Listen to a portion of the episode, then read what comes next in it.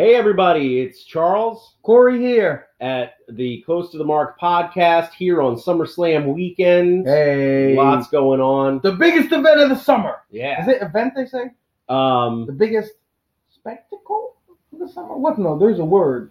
The biggest something of the summer. I think it probably is now. It's probably event. The big event of the summer. It used to, SummerSlam used to be such a huge deal. It is still a huge deal. I mean, you were talking, though, that, SummerSlam doesn't seem to have the hype that it's had in No. It is obvious that SummerSlam is the second biggest show of the year as far as wrestling goes. I never know if that's really true. The Royal Rumble's a gimmick. Yeah, but it sets up WrestleMania. Agreed. Well, WrestleMania is a spectacle. Uh-huh. The Royal Rumble is a gimmick. Yeah. Survivor Series is a gimmick. Yeah. In my opinion, SummerSlam is the second biggest wrestling show. No. I think SummerSlam should be the closest thing to an indie show is possible, as it is 100% filtered through in-ring work. Yeah. So traditionally, SummerSlam was always where you would see some of your greatest in-ring matches in history. That's because WrestleMania is going to be a spectacle, because there's a difference between sports entertainment and wrestling, right? And I feel like the pinnacle of sports entertainment is WrestleMania. Close behind that is Royal Rumble. Survivor Series, I think, is supposed to be over there, but it kind of is usually. Well, it doesn't know what it's trying to do. Well, the problem with Survivor Series is that, and it's been talked about, but Vince McMahon, at one point in time, was he was as big in tag team wrestling as anybody else in the business. Mm-hmm. It's been talked about that at the first Survivor Series, you had a 5-on-5 tag team Survivor Series match. So that's 5 tag teams. 10 people on each team. 20 people in the match. The entire apron. Essentially. Yes, yeah. Absolutely, 100% right. The entire apron was guys waiting to get tagged in, and you had 5 tag teams on one side and 5 tag teams on the other. And it was elimination style too. Yes. So it's a long match. Yeah. But you had, you had the Hart Foundation, you had the British Bulldogs, you had the Killer Bees, you had the Fabulous Rougeos. Yeah. It was just a way to get the high top tier all in one match at the same time. Only way you would ever see that. But it also emphasized how deep the tag team roster was at the time, that you could have a 10-team match going on. Because it's not an option. Could you name 10 tag teams in WWE right now if you weren't pulling from Raw and SmackDown and NXT and? If I had to pull from the individual brands, I couldn't. If I had to do Raw, SmackDown, and NXT, I could pull 10 totally. Yeah, but that's the thing is it's a non-workable. It's a non-workable. Exactly, now you couldn't do it. Yeah. Because, brand split for one thing, exactly, it basically means we have essentially 5 tag teams per show. Mm-hmm. Yeah, and that's kind of close. Well, so Raw, we could say you've got Authors of Pain, you had the Deleters of Worlds, but Matt Hardy's done. Yeah. Titus Worldwide, the B Team, current champions. Yeah. Revival. Mm-hmm. Anderson and Gallows still on Raw. They're not with... Yeah, they are. Okay. I think maybe Primo and Epico are still there, just they don't get matches. Well, their last match was on NXT. Okay. So then the SmackDown side. Usos, Bludgeon Brothers. New Day. Sanity. Breezango? No, injury. Go on. Yeah. Wow. So we... wow. We got to be missing one. I'm sure there is, but here's my. But it's a very good point. We can't even think of them. It's a very good point when you can't bring to mind when there's a tag team championship on a brand, and you can't name 4 teams that could compete for it. Exactly. Well, compete for it is the real part there, because I can think of 4 teams. Period. Sheamus and Cesaro. There we go.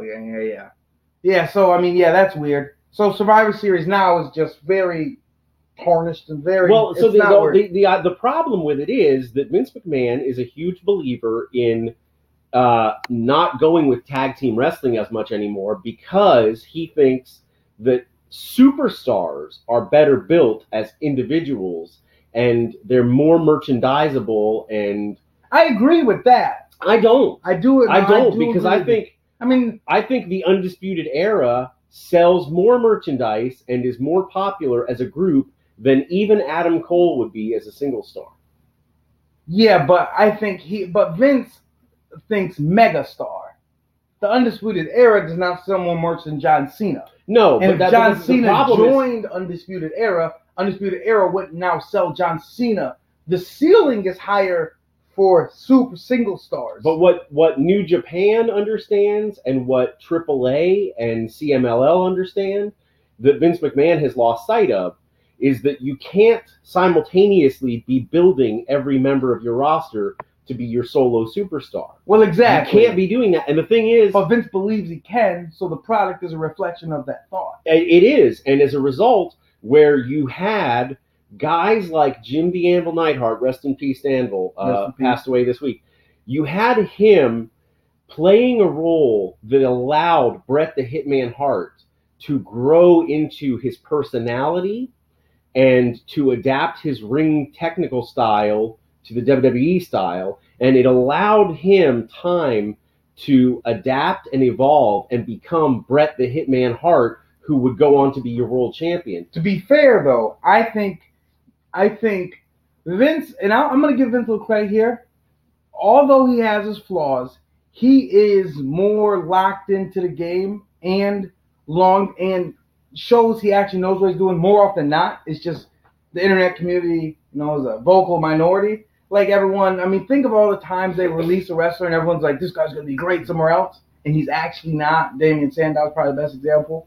But so Vince McMahon right now, right, when you had to let Bret Hart grow and all those guys grow because everyone's homegrown talent and they have a long way to go, that's not the case anymore. They're pulling these dudes from NXT, they're pulling these dudes from the independent teams. These dudes are already really good. They don't necessarily need to learn and grow another character. And even farther than that is most of these guys nowadays are just coming in with the same character they had on the independents. Okay. So you don't need to grow a character. Here's what I'm going to say. Best example I can think of is our boy Dolph Ziggler. Our boy. If he had been in a situation where he could have been half of the Rockers or the Hart Foundation, mm-hmm. or a team, an old school tag team like mm-hmm. that, could have spent 4 or 5 years working with another wrestler who helped him develop, mm-hmm. and maybe somebody who could be, because Dolph is great when he's hot. Yeah. Dolph could have been he could have been the Robert Gibson hot tag guy in a modern day Rock and Roll Express, and it could have maybe taught Dolph to sell a little bit less, because he's got somebody else that he can rely on to do a lot of the selling in the match, too. Well, he has Drew McIntyre right now, and he's Drew McIntyre doesn't sell anything. Exactly. Drew McIntyre don't sell nothing. That's why I think it would have been great. Drew McIntyre couldn't sell water in a drought. Right. So I think it would have been great if Dolph had had 4 or 5 years to spend in a tag team. Like the Spirit Squad? Well, that was the Spirit Squad, I think it's a great example of how Vince sees how that type of thing goes, because the Spirit Squad existed for a blink of an eye. Mm-hmm.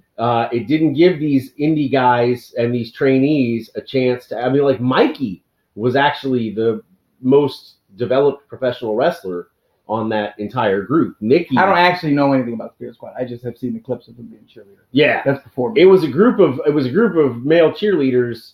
Did they ever get W's? On their actual in-ring ability, no. Okay, fair enough. So, if you've given Dolph the chance to be in a tag team for 4 or 5 years, let him grow as a performer, and then you hotshot him out as a singles star, I think it could have done a lot better for him in his singles runs to be that guy who's had some time in a tag team and come out of a team to be a single star and go for singles gold. Because I honestly also think... But when's the last time that has gone successfully? Roman Reigns? I'm not... that's who they tried it with. Yeah. It didn't go well. No. I don't think it's happened. I think that's old mentality, man, because I think these guys are so much better now than they were then. It's because so much more of the focus now will be in the reality area. Era, right? So much more of the focus is on behind the scenes and in-ring work. That's where it is. The character, right, on camera behind the scenes, and in-ring work, I think, is where more of it stands than gimmick, right? Like, you're not going to see an egg with a turkey in it anymore. You just see a dude in a cheeseburger costume. But in any case, so let's take the newest. Who's the newest signing that was a big name? I don't want to use Adam Cole, I guess. You don't have to use. I would say AJ Styles because he's probably more well known. But Adam Cole for our listeners will work. Okay. Adam Cole shows up, in-ring work, already better than most people on the WWE roster. Mm-hmm. He's still just Adam Cole. It's still Adam Cole, baby. Hasn't changed at all. So he's still just running with that. The only thing that really is to learn is the WWE style, and the WWE single style is different than the tag team style, if for no other reason than there's one team that literally doesn't supposed to stare at the camera the whole time. Their back's to the camera, right? So the style itself, as far as in-ring work, is going to be different, and that's the only thing he needs to learn. So would it be beneficial to put him in a tag team, have him not learn it that way, or just put him in singles matches and he learns the things he needs to learn quickly? Well, trial by fire, like Jinder Mahal. Yeah, I mean, I think the difference is, you know, certainly like the level of experience and readiness, because I think they poll everyone that has experience readiness now. Yeah, but that's what I mean. It's like Bret Hart was not ready to be WWE champion when he came in, mm-hmm. but the tag team he was in allowed him to grow into that role. Shawn Michaels was not ready to be WWE champion. Ready in what respect, though?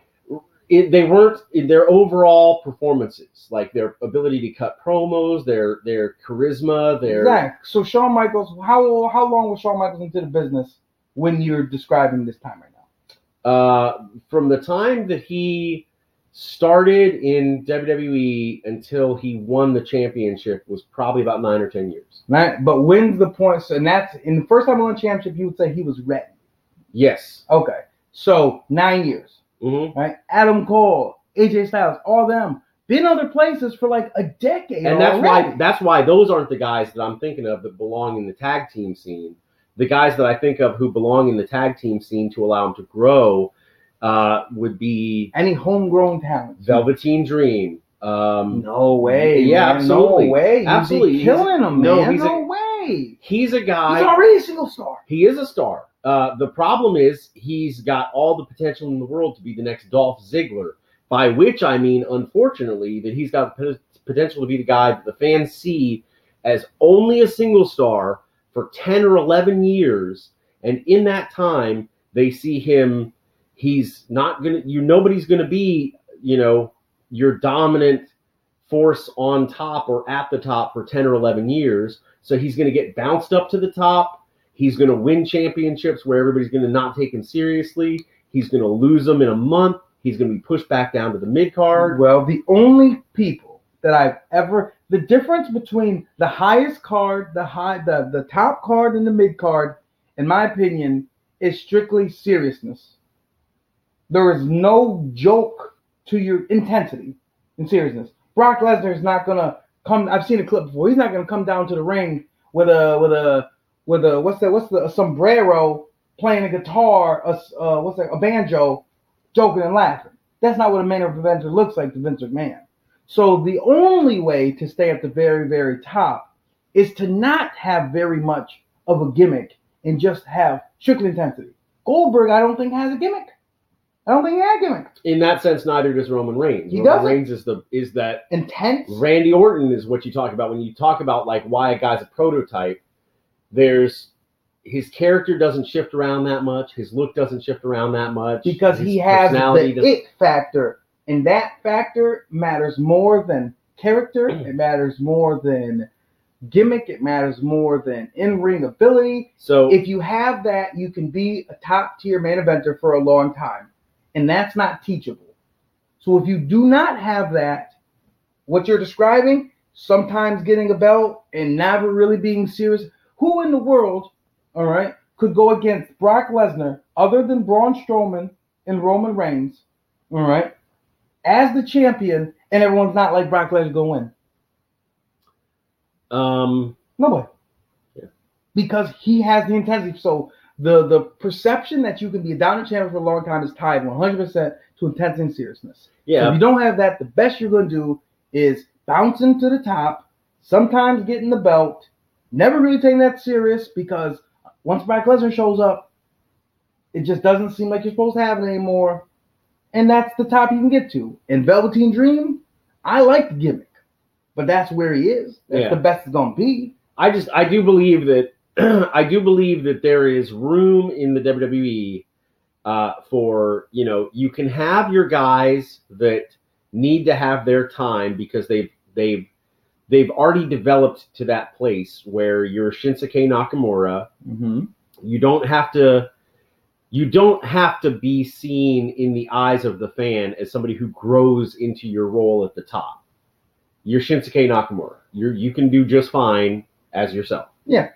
I think there's a place for Kyle O'Reilly and Roderick Strong, you know, Bobby Fish. Yeah. I think there's a place for, you know, quite a few guys who could maybe be Intercontinental Champion as a single star in a few years, but they should be allowed time to get over with the crowd and also to change and evolve a little bit in front of the crowd. Well, let me ask you this. Back in the day, did they have, like, I would want to see two single stars that are good friends and just team up for the sake of teaming up sometimes.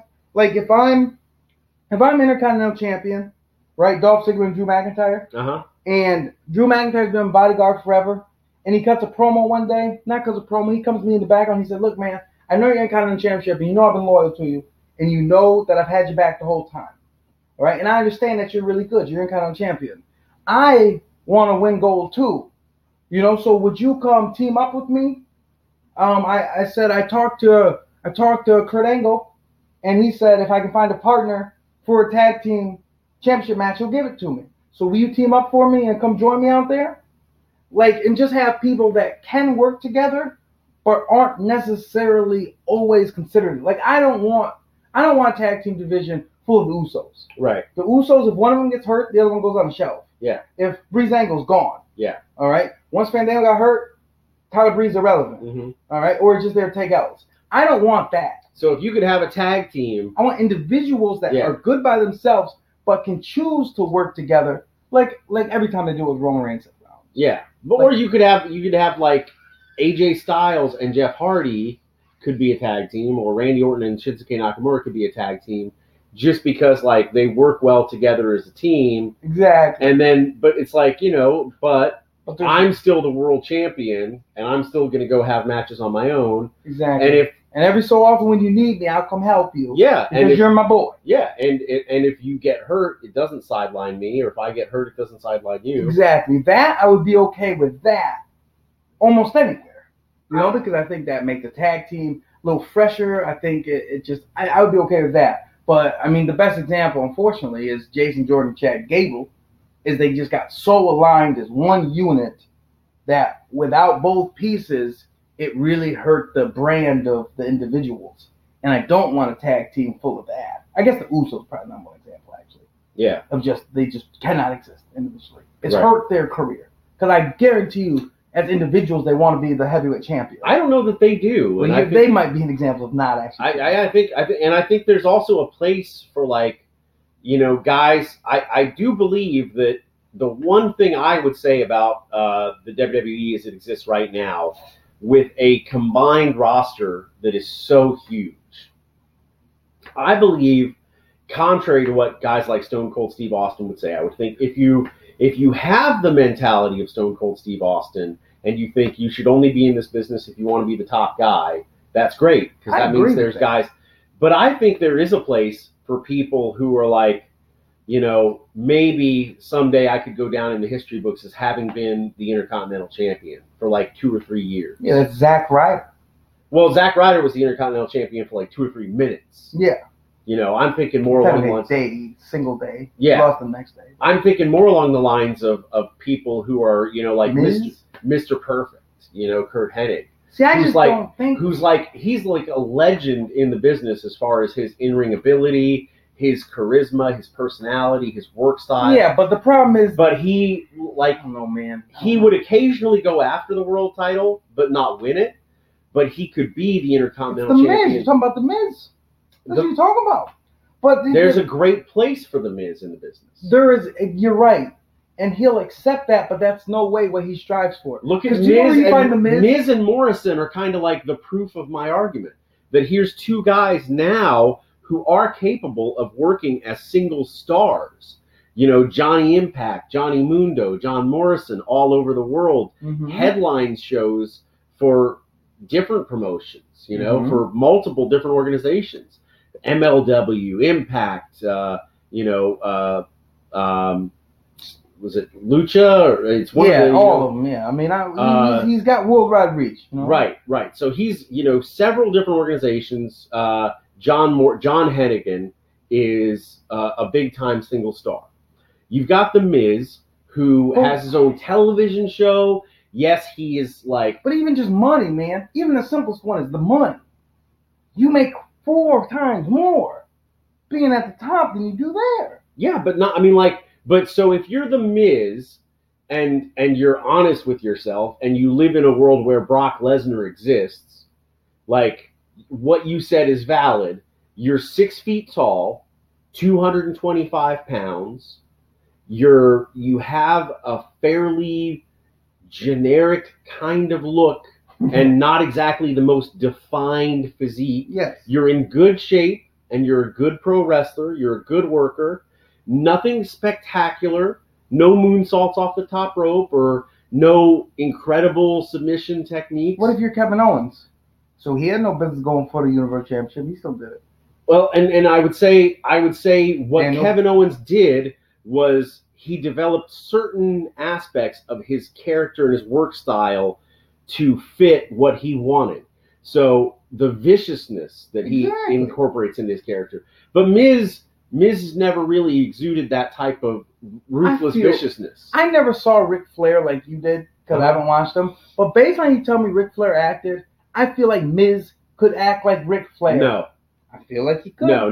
He could cheat. What he lacks that Kevin Owens has, as you describe it, is Ric Flair has no compunctions at all about you're the biggest threat to my title. And in point of fact, I think you might actually be able to beat me.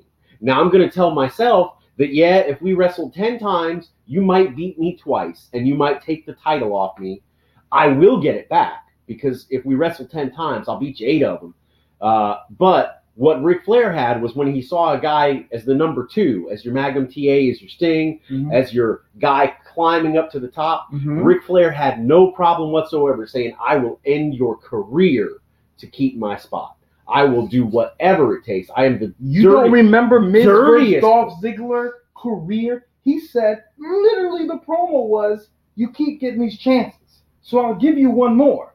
But if I win, you're done forever. Yeah, there's a difference between your career is a stipulation in the match, and I'm going to end your career by ripping your leg off. That's the difference between Ric Flair and Miz. I'm with you there, but isn't that just a character choice? That's I feel like character choice is why Kevin Owens has the viciousness because that's a character choice. But what I'm saying, the Miz could do that. I don't see the Miz. Okay, I will say this: if the Miz had applied that level of viciousness and cruelty at some point in one of his heel runs, he'd be a better character today. He's arguably one of the best characters on the roster right now, and yet I don't see him as somebody who can headline WrestleMania. And if he'd ever had that moment where it was Miz in a program with John Cena, and Miz said, John Cena is just that babyface, unstoppable worker, mm-hmm.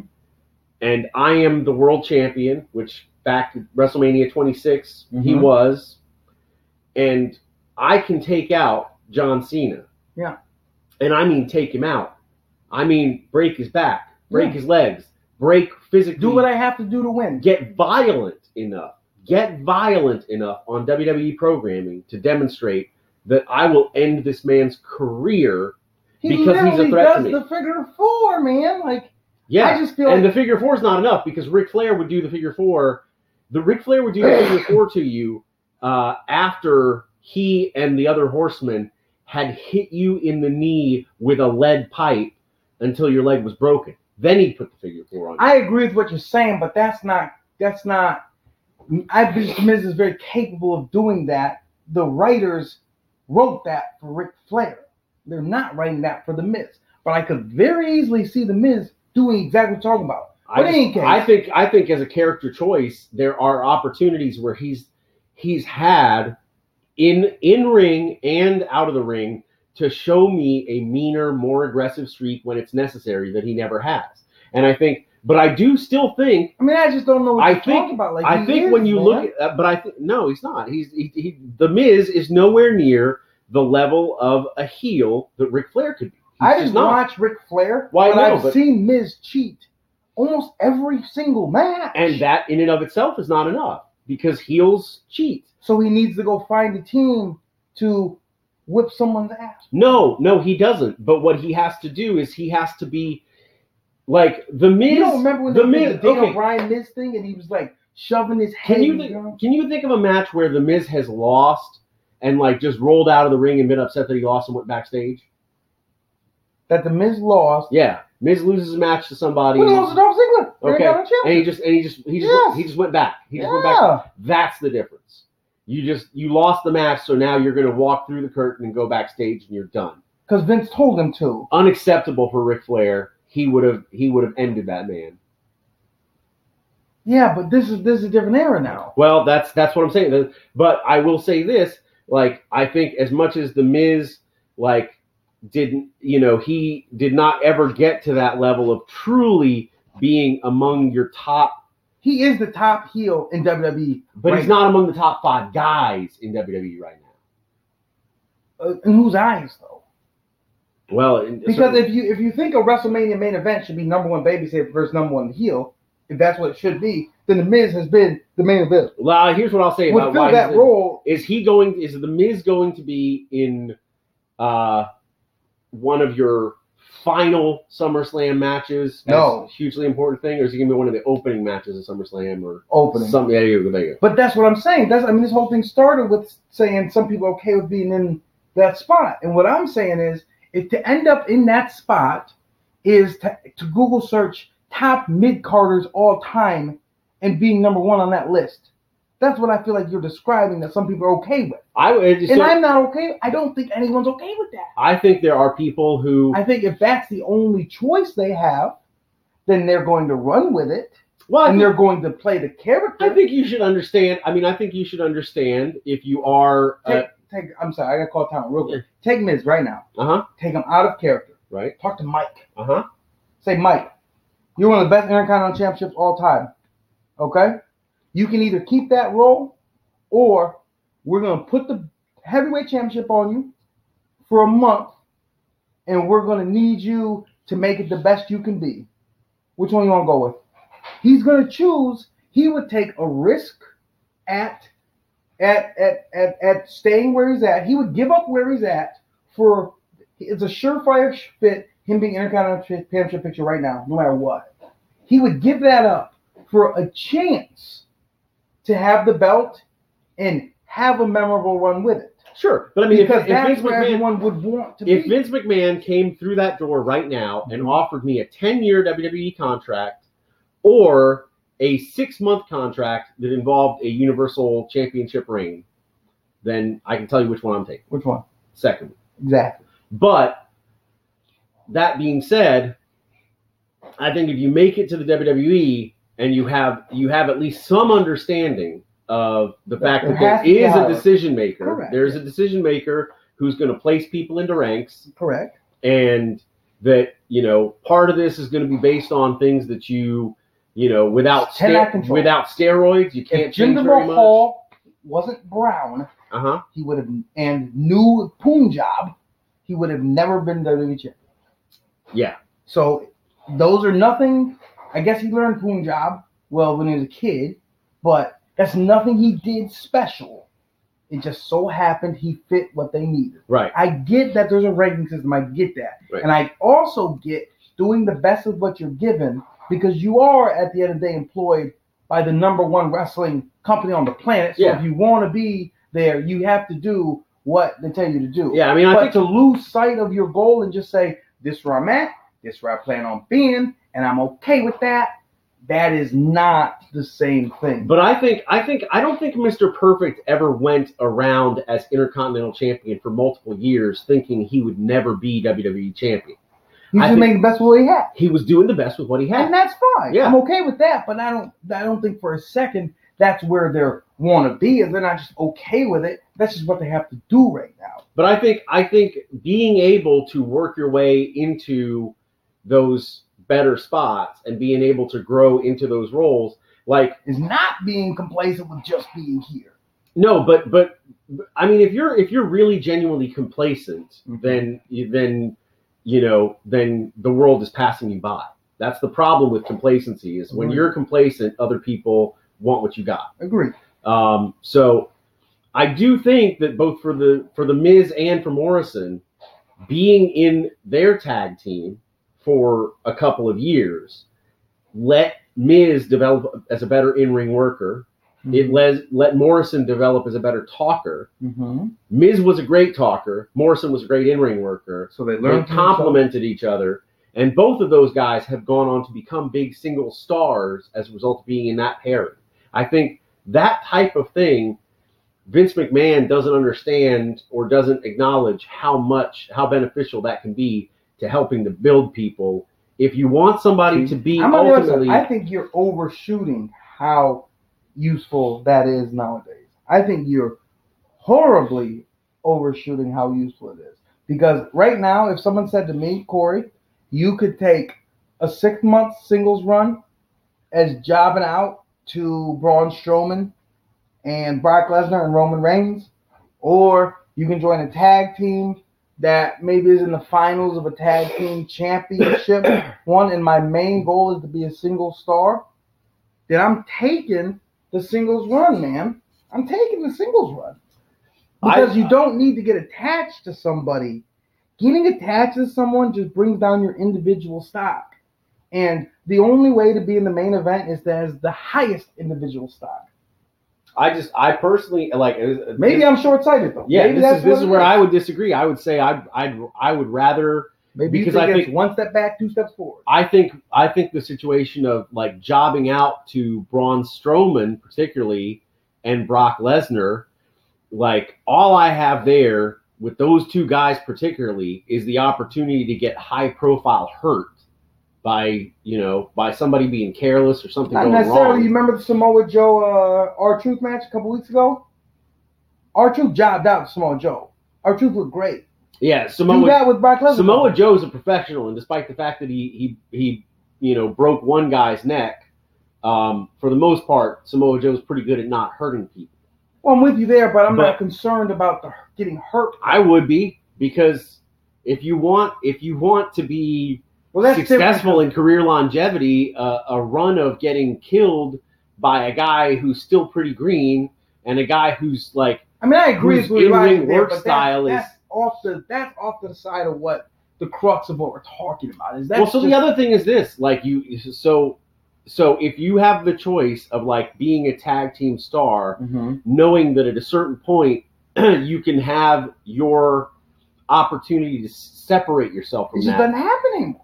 The New Day, if what you're saying was real, the New Day and Big E would have been a single star a long time ago. Well, Kofi would have, because that's just not how it works anymore, man. This is problems with how things are done. Well, agreed, but you have to work with what you got. But I think you're setting yourself up for more success in the future. When? Well. So I would question if let me ask you a question. Sorry.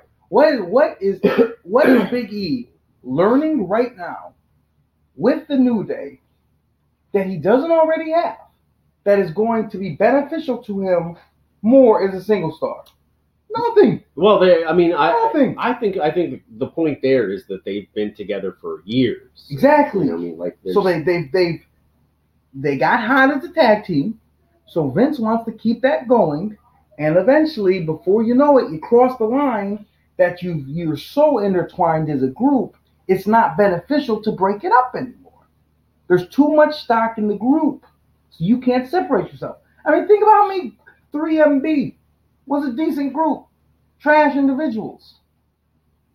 I mean, it's just once you are not a trash individual anymore, the power of the group, none of those guys could exist as a singularity in 3MB. Back when it was 3MB. Well, I mean, so the problem is we don't have any recent modern examples of a tag team where one guy drops the other guy and goes on to be a great success. Because it's not viable anymore, man. It absolutely could be, though. And I think if you like, I just don't know how. If you think about like who is, I mean, so right now that the spot that you're describing is the spot that like kind of Finn Balor or Baron Corbin or Kevin Owens have, which is you're going to lose to all these top guys consistently, but you're always going to be in matches with them. And then let's assume that happens, right? Let's say for Finn Balor, Baron Corbin is the best guy I can think of as an example of somebody who belongs in a tag team to allow him to grow as a performer in a lot of ways. But Baron Corbin is a super odd man out from the typical WWE wrestler now. But he's also green. Yes, which is what Bret Hart was when he came in, and what Shawn Michaels. Most dudes aren't like that anymore. A lot of them are. No, very few of them. Very few of them. I mean, let's take off the cuff right now. Tell me the top 5 most newest members of the WWE main roster. Top 5 most recent additions. Well, I guess they're all going to be NXT call-ups. And a lot of those are they're longtime indie veterans, you know, or... I mean, even when we go to 20. Or they're tag teams. Who is the last person signed to WWE, right, that has zero wrestling, independent wrestling background and is there... strictly as a homegrown product to build into what they want? Alexa Bliss, probably. Charlotte, Roman Reigns. I feel like Charlotte, yeah, well, we'll count Charlotte. Roman Reigns, though, has been with the company for almost 10 years. I don't think it's quite that long, but... a long time, dude. Yeah. People are missing, like, the FCW stuff. He was in that. Is it OVW or FCW? No, he was not in OVW. FCW. Yeah, he was in that.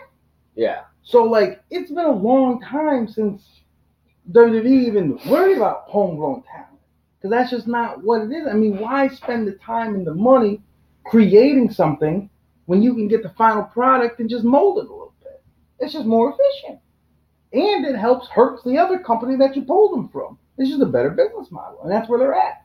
And I think the time you're describing... was when it wasn't like that, and everybody's homegrown.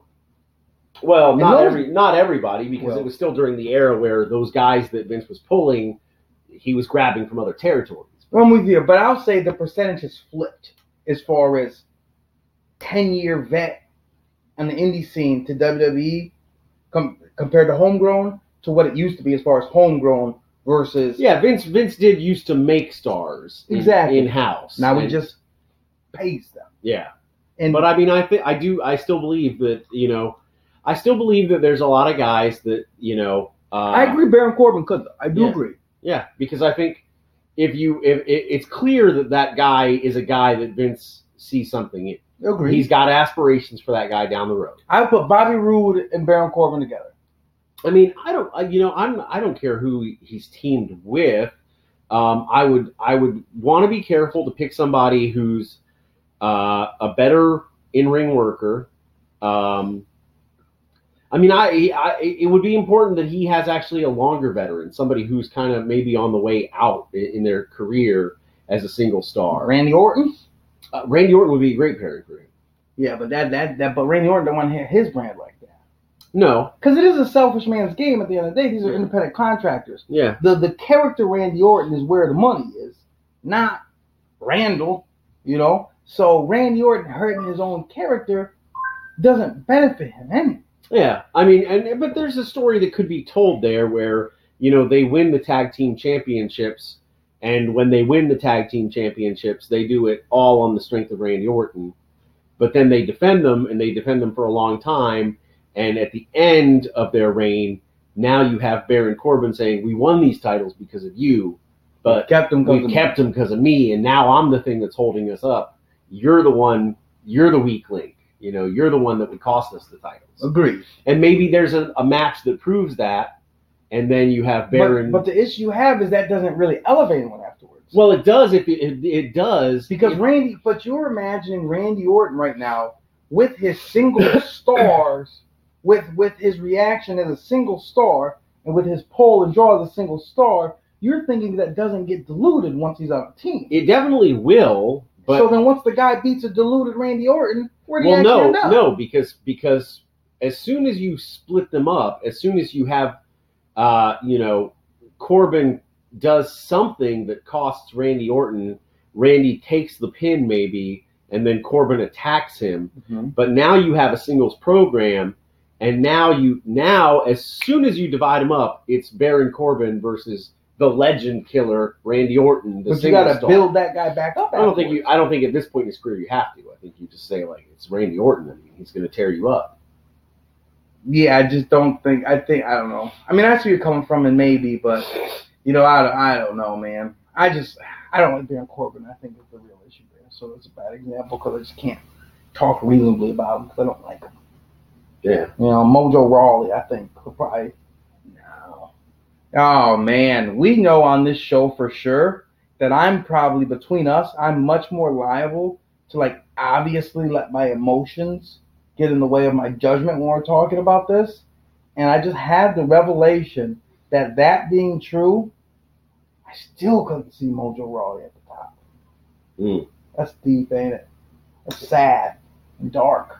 Well, and I mean, you know, you did at least see with Enzo and Cass the idea of, like, let's put these guys together and see if one guy can teach the other guy how to talk a little bit, and one guy can, you know, maybe they can.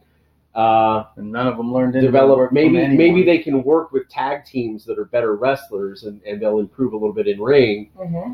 And then you had Vince McMahon see him come up to the main roster, see one guy 7 feet tall. And he couldn't keep a tag team going to let these guys develop. He broke them up within, like, a couple of weeks. Because he thought Big Cass was going to be a single star. And he doesn't think keeping them together helps create a single star. When it could have dramatically helped both of them. Because you could have had, if you'd had, ultimately, an Enzo Amore who could be, and obviously this is discarding a lot of real-life circumstances, but if you had an Enzo Amore who'd had a chance to work tag matches for even a year with teams like the Revival and the Bar. But do you think Enzo would have actually got better? Yes, I do believe. I think that's the part, right? I think we just figured it out. I think Enzo Amore's ceiling was already known and established, and there's not enough learning or veteran leadership. How can a guy have a ceiling if the idea is that everybody starting out should think, someday I want to be at the top? Because just because you think that don't mean you're actually going to be there. You should still want to. I mean, you give it all and it wasn't good enough. That's life. That happens. Yeah, but the part is giving it at your all. I don't think for a second that he would not improve. I mean, who's the Ascension? Should the Ascension? They have there is zero reason for any of them to think they will be a singles star one day. Well, that one is it. I think it's Connor is the big dude. Big. He's got a chance. But, again, it's like... Luke Gallows. Yeah, well, I mean, Luke Gallows has been in wrestling for, like, 15 years. So. Yeah, I'm just with you that, like, it's just... Whether or not it's realistic should not have anything to do with your effort to achieve it. Yeah, but, I mean, I also... It's not realistic for me to be president next election. But if I decided I wanted to do it, none of me pushing to accomplish that should take into account the fact that it's obviously unrealistic. Or it just hurts the overall idea. Yeah. Well, I mean, that's the same idea right there. Is you should try. You probably are going to fail. Yeah. But you should try. Absolutely. And I think with tag team wrestling in WWE, they should try. I think tag team wrestling is better in other places. It's definitely because in-ring work is what I think you could improve from learning and getting your weaknesses. There's no denying that like Mustache Mountain and Undisputed Era are having some of the best tag team matches around in WWE right now. They've had 3 unbelievable matches just within like the last month. Yeah. But they didn't learn that from each other. They already knew how to do it. Well, I mean, I think Tyler Bate is learning a lot, and I think Kyle O'Reilly is probably learning a lot too. I mean, I think these guys are very good. Certainly. Yeah, I agree. I mean, I don't want to totally discount what you're saying. I really do think there is a place to grow in that role. I just don't think it's.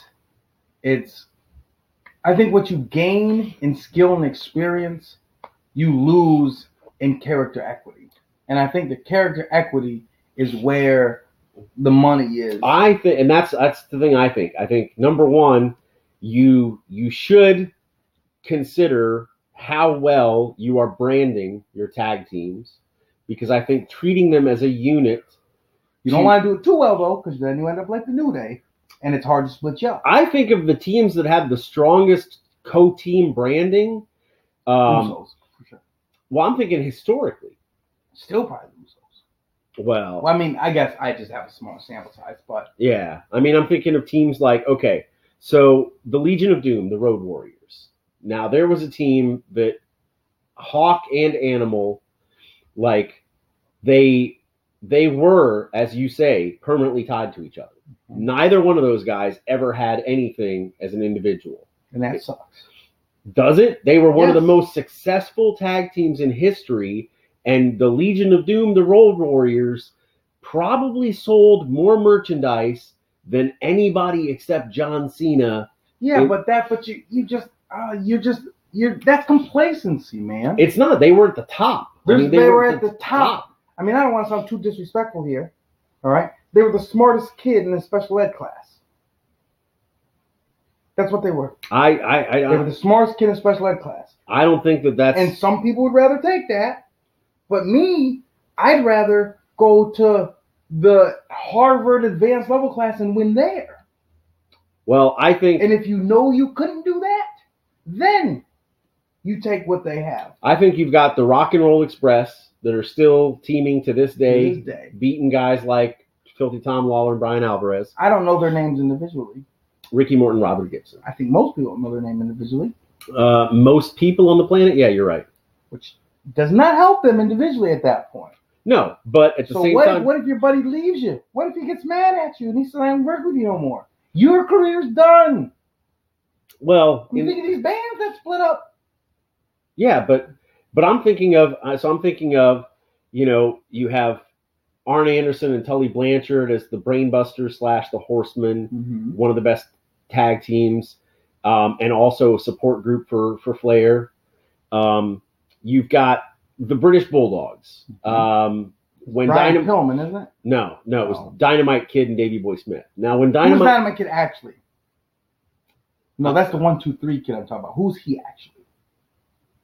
Which 1-2-3 Kid. That's Sean Waltman, also known as X-Pac. There you go. Okay, yeah. That's just the guy that, like, who he actually ended up being was much bigger than a name a lot of people still know. Yeah. I know who X-Pac is. I don't know who 1-2-3 Kid is, but they're the same person. Yep, Sean Waltman. Are there any other examples of that? I don't want to go sideways. Oh, yeah. Like, who else? Have you ever heard of Conan?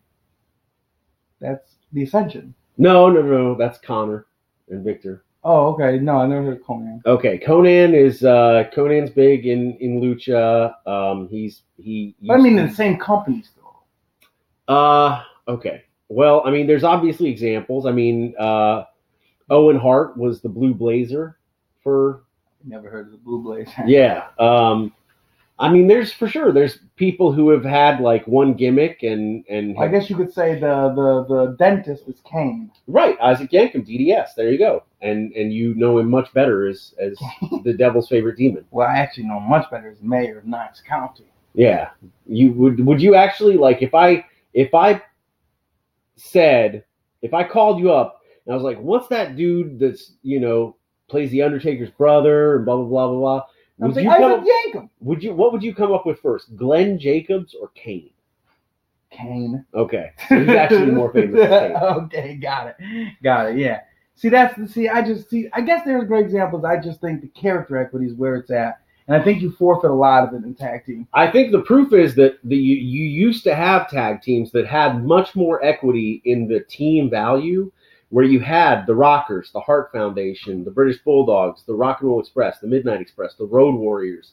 You had tag teams that, like, they were like Lucha House Party is a great example today of something that could be a really beneficial unit. And New Day, in a sense, is a good example of it.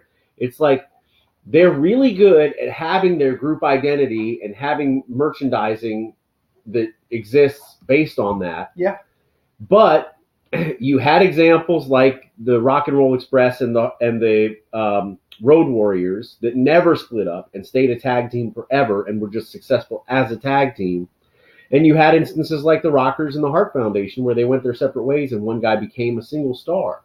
And I think, playing up to that, I think you could acknowledge that first and foremost, the Bar, the Revival, the Bludgeon Brothers, these are terrible. I mean, they're branded horrible. Does anybody out there want to buy a Revival shirt? Well, actually, out of all the three you listed, that's the only one that I thought was cool. No fun, no flips, just fists. That's actually a pretty cool shirt. The shirt's pretty cool. I haven't bought one. I guess that's the best example. I think it's cool I haven't bought one. Sure, because nobody's like, who's awesome is Gallows and Anderson. You know what I mean? Like, nobody's like Scott Dawson and Dash Wilder. Yeah, exactly. I agree with you. And I mean, that's what I'm saying.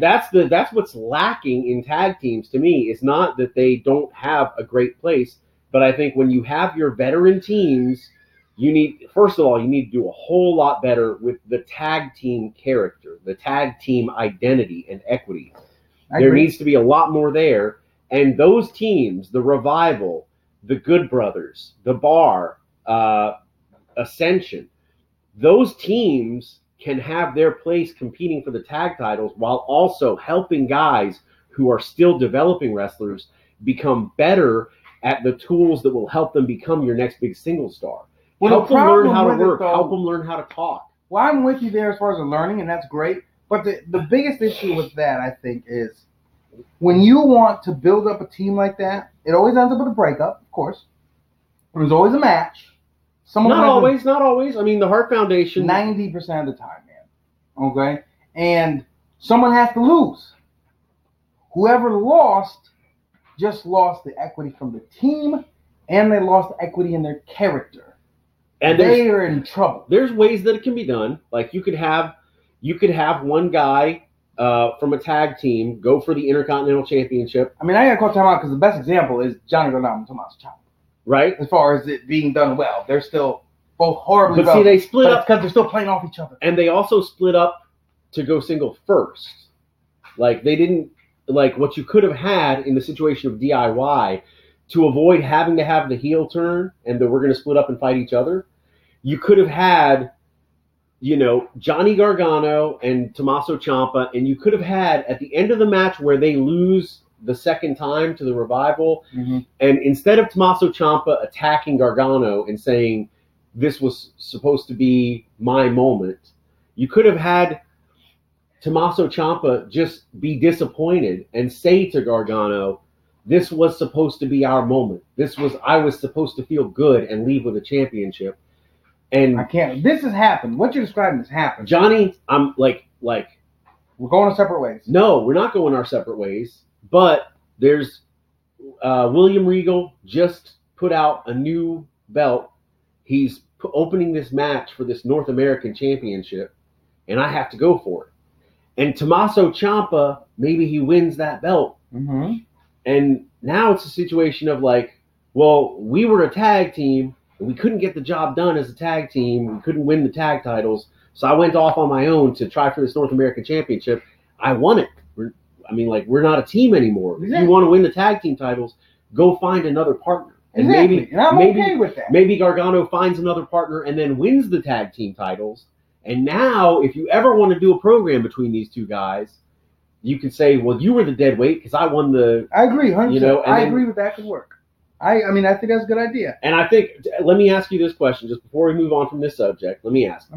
Would you rather see Baron Corbin spend the next 2 or 3 years working with the Good Brothers, the Revival, the Ascension, the Bar, the New Day, and I'd rather see him on Instagram training in the training center and not see him on TV. Okay, but if he's got to work matches, would you rather see him working programs with you know, some veteran tag teams and maybe somebody who's a little bit better on the mic and see him get better, you know, both as a talker and a wrestler over the next 2 or 3 years? Or would you rather be in a position 4 years from now where the dude's just been on Monday Night Raw every week for the last 4 years and this week he wins the title? If I had to operate under the assumption, because this is where we're different, if I had to operate under the assumption that him being in those tag team matches would help him grow, that it helped him grow, then I would choose that. But that's where we're different. So under your circumstance, I'm saying I would choose it. But the difference fundamentally is I don't think it necessarily makes him better. That's where we're at. Okay. Well, I think that there's a lot of guys out there that some of them do, like you said, have a ceiling. And even if they do the best with what they got, they're never going to get above a certain point. But I think Mojo, continuing to try to do your best, maybe you have a Mr. Perfect style career and you're remembered as a legendary wrestler, champion, just never the top guy. I mean, but John Cena said it best. I guess he ended up at the top, but John Cena said no matter where I'm at a card, no matter what, my goal is to put on a performance that steals the show. Right. And that mentality is what keeps you on top of any of the levels we're describing. Yeah. Makes you Daniel Bryan. Exactly. And eventually, maybe it comes to pass that you make it there, maybe you don't. But without that mentality, you end up floundering one way or another. Not floundering, but just falling. Yeah. You know? So, and you're Heath Slater. Correct. Right. But he got kids. And he's got a tag partner. And he needs this job. And those are hella motivators. Yeah. But where can people find us? Oh, well, of course, we're on Twitter at CTTM Podcast, like close to the mark, CTTM Podcast. Also, Facebook.com/CTTM Podcast. Awesome. As always, you can communicate directly with us via electronic mail at close to the mark podcast at gmail.com. Snail mail, close to the mark at gmail.com. It will come to our house. Yeah. I wonder if that actually works. Like a print out your emails and get them sent to you as actual letter service. Yeah. We could do that for old people. That would be like you could send your grandma an email, but then it would come to her as a letter. Yeah, like it gets routed to us. Uh-huh. We print it. Yep. And then we put an envelope and we write out her name on the outside of the envelope, so it's just like a regular letter. Yeah. Then we could make money. I think so too, just because it sounds ridiculous when people are lazy. Yeah, well I think also like Grandma is going to read a letter that comes to her nursing home, but you're not ever going to send that letter because you don't send letters. And she's not ever going to read an email, which is the only way you communicate. We are bridging a generation gap. I think we should delete this segment because this is actually a really good idea and somebody's going to steal it. And, like, this is an actual money-making concept. Well, like, right from the idea, you've seen that movie Social Network? Uh-huh. I feel like if this is out and then, like, 3 weeks, like, what we're talking about starts existing, I think it's too ass. Yeah, but I think we're the Winklevosses then, and I don't think it worked out too great for them. Well, do they have a lot of money now? I mean, maybe not Mark Zuckerberg money, but do they got? I mean, I think they came out ahead. All right. I mean, do what you got to do. Yeah. All right. Well, yeah. So after this, we're going to SummerSlam preview. Well, we'll catch up on the whole week in sports entertainment, everything going on this week, and yeah, we'll get right to it. We'll see you shortly, guys. Back in a second. Don't go anywhere.